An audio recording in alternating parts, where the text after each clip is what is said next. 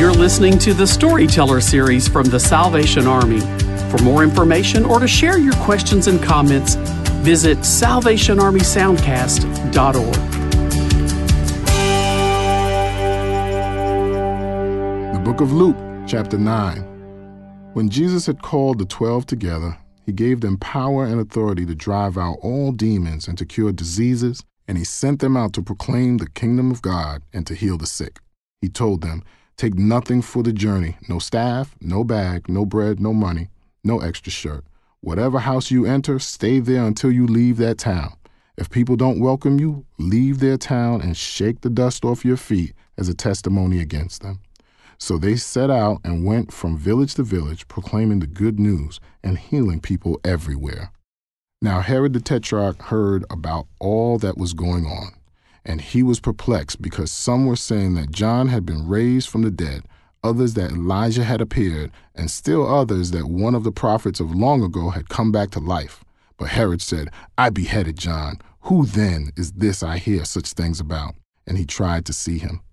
When the apostles returned, they reported to Jesus what they had done. Then he took them with him, and they withdrew by themselves to a town called Bethsaida. But the crowds learned about it and followed him.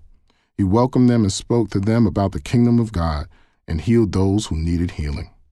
Late in the afternoon, the twelve came to him and said, Send the crowd away so they can go to the surrounding villages and countryside and find food and lodging, because we're in a remote place here. He replied, You give them something to eat. They answered, But we only have five loaves of bread and two fish. Unless we go out and buy food for all this crowd, which was about 5,000 men, plus women and children. But he said to his disciples, Have them sit down in groups of about 50 each. The disciples did so, and everyone sat down. Taking the five loaves and the two fish, and looking up to heaven, he gave thanks and broke them.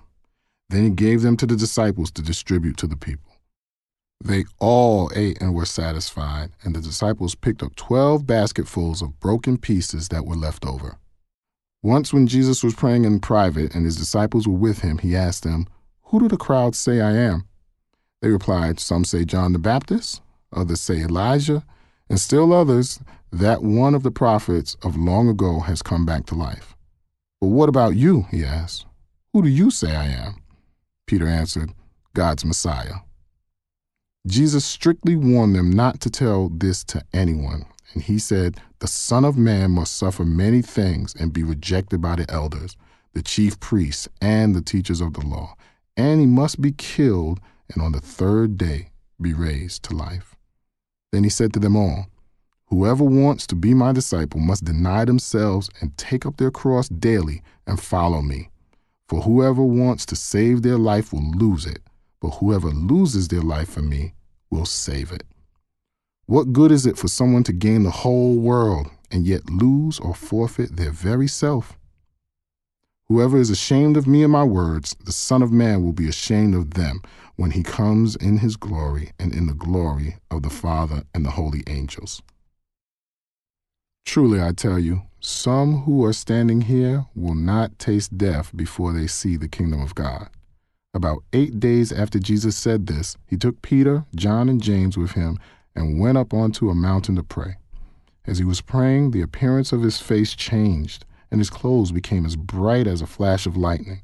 Two men, Moses and Elijah, appeared in glorious splendor, talking with Jesus. They spoke about his departure, which he was about to bring to fulfillment at Jerusalem. Peter and his companions were very sleepy, but when they became fully awake, they saw his glory and the two men standing with him. As the men were leaving Jesus, Peter said to him, Master, it is good for us to be here. Let us put up three shelters one for you, one for Moses, and one for Elijah. He didn't know what he was saying. While he was speaking, a cloud appeared and covered them, and they were afraid as they entered the cloud.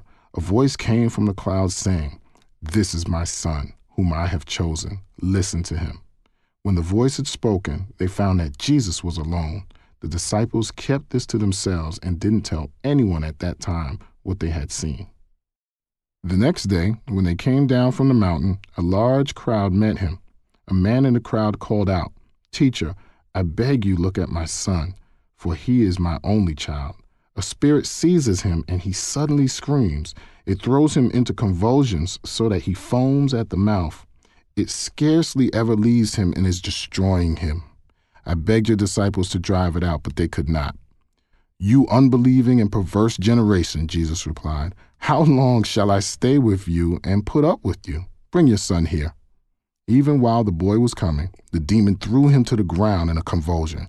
But Jesus rebuked the impure spirit, healed the boy, and gave him back to his father. And they were all amazed at the greatness of God. While everyone was marveling at all that Jesus did, he said to his disciples, Listen carefully to what I'm about to tell you. The Son of Man is going to be delivered into the hands of men. But they didn't understand what this meant. It was hidden from them, so they didn't grasp it, and they were afraid to ask him about it. An argument started among the disciples as to which one of them would be the greatest. Jesus, knowing their thoughts, took a little child and had him stand beside him. Then he said to them, Whoever welcomes this little child in my name welcomes me, and whoever welcomes me welcomes the one who sent me. For it is the one who is least among you all who is the greatest. Master, said John, we saw someone driving out demons in your name, and we tried to stop him because he is not one of us. Don't stop him, Jesus said, for whoever is not against you is for you. As the time approached for him to be taken up to heaven, Jesus resolutely set out for Jerusalem, and he sent messengers on ahead who went into a Samaritan village to get things ready for him. But the people there didn't welcome him because he was headed for Jerusalem. When the disciples, James and John, saw this, they asked, Lord, do you want us to call fire down from heaven to destroy them? But Jesus turned and rebuked them. Then he and his disciples went to another village. As they were walking along the road, a man said to him, I will follow you wherever you go. Jesus replied, Foxes have dens and birds have nests, but the Son of Man has no place to lay his head. He said to another man, Follow me. But he replied, Lord, first let me go and bury my father. Jesus said to him, Let the dead bury their own dead, but you go and proclaim the kingdom of God. Still another said, I will follow you, Lord, but first let me go back and say goodbye to my family. Jesus replied, No one who puts a hand to the plow and looks back is fit for service in the kingdom of God. Jesus touches on something that I think is really meaningful to us, really in the day and age that we're in. And he's having this kind of private conversation with his disciples. Um, they were praying in private. And so, you know, it was like kind of like that intimate moment, you know. And uh, he starts off with this general question and then moves into more something more specific. And he asks his disciples, So, like, what are people saying about me? Like, who do they say I am? Yeah. Well, and then doesn't he say not only who do they say I am, but doesn't he then say, well, and who do you say I am after they kind of give their response? And I think this is a neat point in scripture because up until this point, as Jesus has been traveling along, the disciples are with him and they're all learning. They're on a, this discipleship journey with him. And there's a, a lot of miracles. There's all these physical miracles that are happening. Jesus is showing up with the disciples in places, and the dead are being raised, and the blind are seeing, and the deaf are hearing and, and all these amazing things are happening. And this is right before uh, not only is Jesus showing them the stuff and teaching them the stuff, but now this conversation deepens. And he's about to have this conversation and bring up for the first time that the cross is coming for me. And this is now what it's going to look like for you. So it's almost like this transitionary period between what I'm showing you, what I'm all about, and, and now I'm leading you into what you're going to do. So, mm. who do they say I am? Who have they said I am along the way? Mm. And but now, who do you say I am? It's a powerful transition, right. you know, to to see Jesus, yeah, inviting his disciples now into uh, more than just their following him as a kind of teacher or rabbi, but that what Jesus' ministry is about, what his mission is about, is going to be deeply transformative, depending upon their acknowledgement of who he is and what he's done. And I think it also invites the reader into that as well. Like we're all forced rather to answer this question of who we say that Jesus is, I think alongside Peter. Uh, and so the hearer of the Gospel Luke, uh, I think, would have also been at, uh, answering that for themselves based on what they've already heard up to this point. And Jesus knew that they were going to be met with opposition once that he was crucified and he went away. He knew that they're going to. So he wanted to know it was a test for them. What are you going to say? Are you going to be able to take a stand? Mm. Because they could have shirked yeah. back.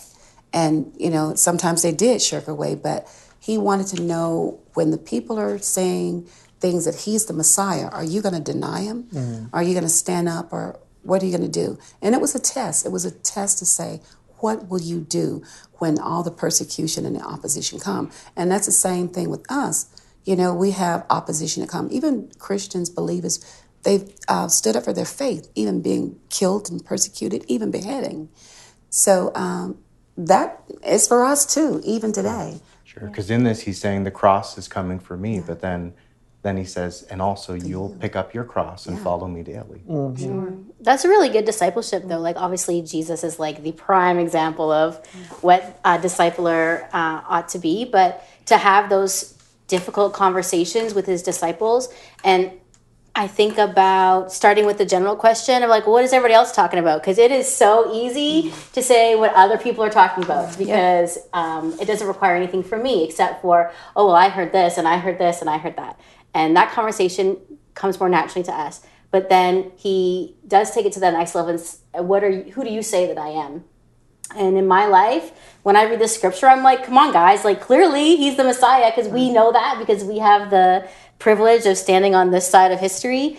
But in the same way, in my own life, like, is it easier for me when Jesus comes and says, Heather, what are they saying about me? I'm like, oh well, this Christian theologian says this and my you know my minister my officer my pastor says this and my dad said this and he's like well what do you say and maybe like if i haven't done my own work if i haven't like searched the scripture for my own self and been in worship and in prayer what if i don't have my own answer i only have beth moore's answer or andy stanley's answer is that what jesus is asking for is that what he requires of me because you're right linda in times of persecution when like when it's all going down, I need to have my own answer that I can stand on.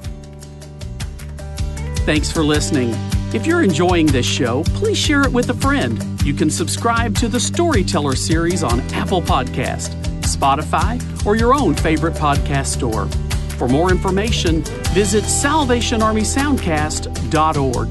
God bless you and Merry Christmas.